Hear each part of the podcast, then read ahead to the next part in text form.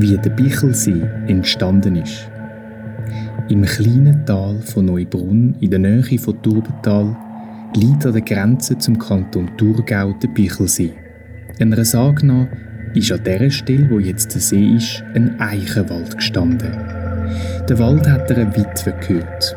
Der ihr Nachbar war ein böser, gewalttätiger Mann und er hat gemeint, er habe auch Anrecht auf das Wäldli und es ist ihm am Schluss auch gelungen, vor Gericht den Wald ihren wegzunehmen. Da ist die Witwe hässig geworden und hat in ihrer Wut den Wald, wo man ihr weggenommen hat, verwünscht. In der Nacht darauf ist ein heftiger Sturm losgegangen. Die Erde hat zittert und wenn man am Himmel aufgeschaut hat, hat man feurige Zeichen können sehen. Wo der Sturm dann vorbei war und die ersten Sonnenstrahlen hinter dem Hügel vorgeschaut haben, ist der Wald verschwunden Er ist in den Boden versunken. Nur noch ein paar Baumkronen haben aus dem Wasser geschaut.